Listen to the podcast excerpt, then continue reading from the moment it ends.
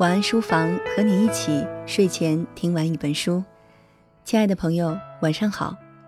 您现在收听到的是由喜马拉雅与静听有声工作室联合制作播出的晚安书房节目，我是佳琪。有很多时候，我们做某件事情是因为某个契机而开始，又或者因为某人的一句话而开始做某件事。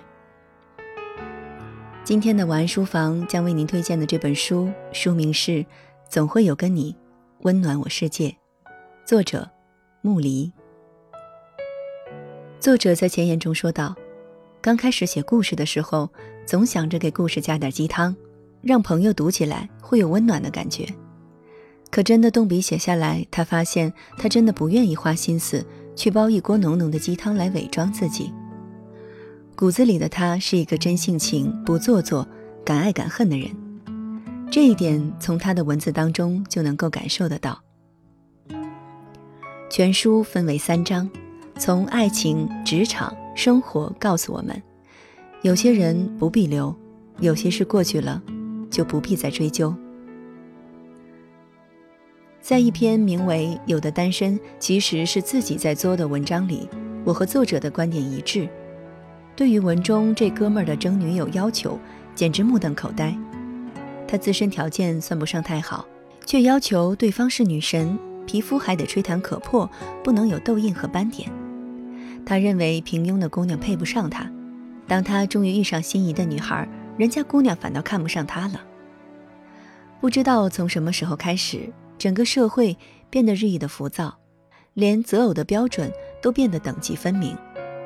我不是说有标准不好，只是希望在有标准的前提下，多去思考自己内心真实的想法，多想想自己喜欢的究竟是什么。不得不说，我一直特别佩服那些能对自己下狠心的人。所谓的下狠心，不是虐自己，而是为了让自己成为更好的人。像故事里的 Z 小姐，她绝对是一个值得佩服的例子。初入职场的 Z 小姐面对同时入职的英国留学生和美国留学生，她是很自卑的。每个公司总有一个人是负责琐碎的打杂工作，很显然，没有底气的 Z 小姐比起其他两个留学生更适合做打杂的工作。Z 小姐不甘心，凭什么打杂的工作就一定是她做呢？她开始报了一个英语培训班，也开始学习化妆打扮自己。他还默默地记下了公司集团旗下每个品牌的故事。终于在一次宣讲会的方案中脱颖而出。不是想在这里灌鸡汤，而是想说，如果不甘心现状，那就努力去改变。实实在在的行动比什么都管用。全书当中最让人动容的故事，还是要数“那就让一切来得及”这一篇。作者木离险些出车祸。从来都觉得没什么好怕的他，那一次才发现，生命中有太多的意外，一不小心可能就离开了。以前他总觉得自己突然离开也没什么好怕的，直到这一刻才发现，他还有好多的事情没有做。他还想给母亲买最喜欢的包，给父亲做一顿可口的饭，再写完一篇稿子。他马上给父母打了一个电话，说了一句：“爸妈。”我爱你们，这么简单的一句话，有多少人是难以启齿的？又有多少人真的和父母说过这句话？别等到一切都来不及的时候，才后悔。我们每一个人都是独立的个体，每个人身上都经历着不一样的事情，不一样的人面对同一件事都会做出不一样的决定。这个过程是没有对错而言的，爱过也好。遗憾也好，都是生活中的一部分。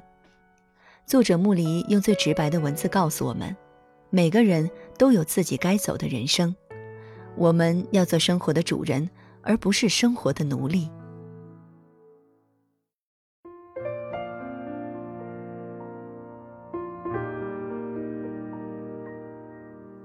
那就让一切来得及。作者木离。某天走在人行路上，一个不守交通规则的电瓶车差点把我撞飞。司机还是有些技术的，在关键时刻跑偏了一两米，饶了我一命。我吓得跟傻瓜一样呆在原地。远处红绿灯变换，我全没知觉。电瓶车司机愤愤不平，在车上还不住地骂我缺钙。我看着他的嘴型，感觉世界失声了。有一瞬间，我很悲观。我在想，这一刻可能我就死在大马路上，周围车水马龙的，没一个人认识我。我的死是在第二天被发现的，也许是因为我领导忽然发现一向守时的我翘了班。也许是亲爱的他在另一个城市给我发消息，却得不到我的回应。也许是我的妈妈忽然因为某件事打电话给我，但他们绝对不会第一时间知道我的死讯，因为我是一个人。我一直自认为看得开，总是明白人一样跟闺蜜叨叨。我觉得活多大岁数代表不了生命的质量，精彩最重要。我要的感觉就是那种，即使我今天挂了，也没啥好遗憾的，因为我做了所有我想做的事儿，说了所有我想说的话，不然就在为这事儿努力。我没浪费时间，没浪费感情，没瞎吵吵做白日梦，所以没什么好怕的。闺蜜忙着给我鼓掌，瑞贝卡，你真潇洒，一点舍不得都没有吗？那时候我果断地摇头。自己一口咬定就是没有，坚持说生死别离都随缘。但是当电瓶车撞向我的时候，我才发现，原来我还有那么多不舍的东西。我还没有能给我妈买她最爱的那款包，还没给我爸做一顿他爱吃的饭，还没给亲爱的他过一次足够铭记一辈子的生日，还没写完一篇关于情感的文章，还没给学生们上完这个学期的西班牙语课。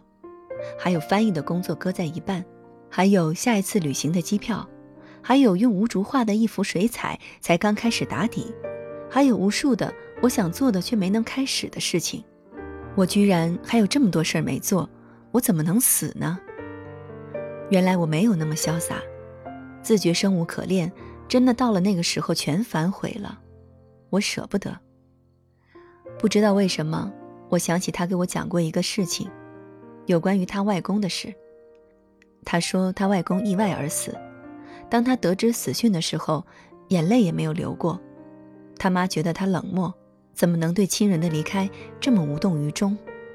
可是有很多个晚上，他其实是从梦中哭醒的，不像一个男人应当有的那个样子，泪流满面的哭。他总会想起小的时候，外公拉着他的手遛弯，给他买雪糕。越到深夜越清醒，越回忆就越难受。他说他也算看清生死，既然有生，也肯定有死，怕是没用的。只不过当我们亲爱的人忽然离开，那种痛苦不见得瞬间爆破，却长久的挂在了心里。他在哭着的时候还不停的自责，是不是我陪伴他的日子太少了，一别就再也没得见。我想他难过，是因为很多事情没来得及为外公做，也许心里曾经规划好了好多个下一次，可事故就是发生在一瞬，他根本来不及阻止，甚至来不及知道，规划停在那里，就再也没有下文了。无论是生者还是死者，心里都牵挂，都不舍。这个世界上总有那么多我们放不下的人和事。无论是我，是他，是谁，再怎么说超脱，真正发生的那一刻也未必坦然。同时，还有很多其他人的事情挤进我的大脑，比如我的女码农闺蜜，她家境不好，毕了业之后一直在广州努力赚钱，立志给他妈买大房子。他工作的没日没夜，最忙的时候一个月只给他妈打过一个电话，至多一小时。甚至跟同城的男朋友也只见了三四次。他工作压力很大，情绪也跟着低落。见谁本来就不容易，还都摆出一副半死不活的倒霉样。他太全情投入的经营将来，真的忘记了这一刻，亲人、爱人也许更需要简简单单的陪伴和一顿氛围和谐的晚餐。他妈腰间盘突出住院，他没办法回老家，只能拜托阿姨帮忙瞧着。自己还是忙到半夜。有一天，他阿姨给他打电话，打了五六个电话，终于打通了，跟他抱怨：“你知道吗？你妈对着你的照片哭，她想你又不敢让你知道，她怕影响你工作。她知道你忙，可他真的想你啊。”他当时心里很不是滋味儿，但还是没办法回去。项目在关键时刻，他一个星期里有三天工作到后半夜，他再想回去也不能。后来，她的男朋友跟另外一个姑娘好了，跟他就随便招呼了一声。他迷迷糊糊的听不懂他为什么会劈腿。他这么努力，难道不够好吗？分手那天晚上，他跑去酒吧喝了很多酒，喝醉了之后拍各种模糊的照片，在朋友圈里胡言乱语。有一句我记得最清楚，他说：“我他妈这么拼命用力的活着干什么？还不是一事无成，一无所有。”操蛋的生活，滚蛋去吧！我们总是在忙，现在的自己分身乏术，所以总是惦记着以后，以后。当我们说分离、说想念、说再也见不到，甚至全失去的时候，我们才恍然大悟，因为我们错过了太多现在，欠了那么多债，将来根本还不过来。还有我的另一个闺蜜。当医生宣布她父亲癌症晚期的那一刻，她无助的倒在老公怀里哭，眼泪止也止不住，一直在颤抖。她曾答应陪父亲一起去趟欧洲，从大学毕业一直说到结婚生子，都没对上时间。他曾经以为他们父女会有很多以后。大学毕业时，他想工作稳定了再说，毕竟刚上轨道，相对要紧一些。旅行可以等闲下来再去，等他真闲下来的时候，他的时间又被恋爱填满，而且两个人培养感情也是为了以后更幸福，所以他想婚后再说。但真的结了婚，怀了孩子，他却只能感叹哪儿也去不了。照顾孩子是比上班更持久、熬人的业务。以后的以后，他在得到诊断书的时候猛然惊醒，这个以后居然不知不觉的。走过了好几年，而当他不知不觉埋头生活的时候，他爸的身体倒了，甚至已经到了不可挽回的地步。不管他后来如何尽心的弥补、照顾，总觉得亏欠了父亲。那次他们从未有过的旅行，成了他心里的一块疤。偶尔跟我们念起，眼睛总是温润的样子。他手机里存着古巨基的《爱得太晚》。他说：“字字戳心，把生离熬成死别，不用形容，心就开始冒凉意。受了惊吓的那天晚上，我打电话给我爸妈，我说：‘爸妈，我爱你们。’我妈当即被吓了一跳，估计老太太准被我的反常给镇住了，弱弱的问：‘女儿，你是需要妈妈给你做点啥吗？’”回忆一下，我这么直接的对他们表达爱意，还真是头一回。我擅长插科打诨、扯闲淡，一向认为说爱太沉重。别说他了，连我都觉得自己在当时矫情的像是换了一个人。我还说，妈，这个世界上可能再没有谁像你和爸对我这么好了。我离不开你们。老太太以为我受了感情创伤，反复确认了我的精神状态。我没敢把我差点被撞的事情告诉他。我既然是没办法陪在他们身边，那就别让他们徒增担心了吧。但这话我觉得一定要说，而且很有必要。既然那么深刻的爱着，就要让他们感受得到、听得到。我不要等到没机会说了才闹心，也不指望着什么气氛、时间、地点。谁能保证以后我们迎来的是什么？我们都不确定那个更大、更美好的憧憬是不是真的如期而至，它也许只是一个梦，破碎了的时候，我们才去感慨当初如何的不应该。以后太难把握了，如果浪费了眼下，我自觉更窝囊。趁我还活着，趁我还能呼吸，趁我还有力气为我爱的你们做些什么，就让我说该说的，做该做的吧。我希望。无论什么时候，我们回忆起彼此，都满怀温暖，不带遗憾。我爱你们，比你们想的还要更深一点。小时候老朋友什么都玩，可是毕业之后上班下班，有许久没话题，很无奈完成一顿晚饭。很久没和爸爸贴心交谈，却发现他动作沧桑缓慢，满脸皱纹漫长，见证我成长，你就业心酸。时间太赶，爱得太晚，想见的人待到灯火也阑珊，为了不平凡，忙忙忙会让人忙。赢到了风光，输去了我的心肝。一去不返，怎么样补偿？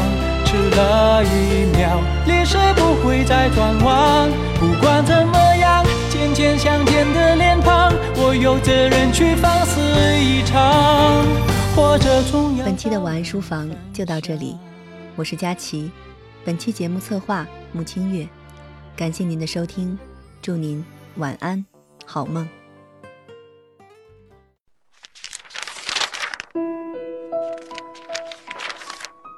你读一本书大概要多久？我读一本书大概需要一个星期吧。嗯，差不多三四天吧。我小的时候读书快，一晚上就能读完一本书。哎，我呀，真的是还真挺久没有看书了。平时工作真的太忙，应酬太多，晚上回家也没有什么时间去看书。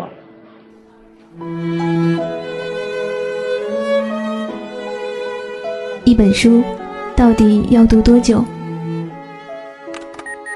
午夜睡前的床边，拥挤的地铁街头，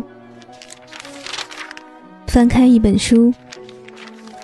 每周日晚就在喜马拉雅晚安书房，和你一起睡前听完一本书，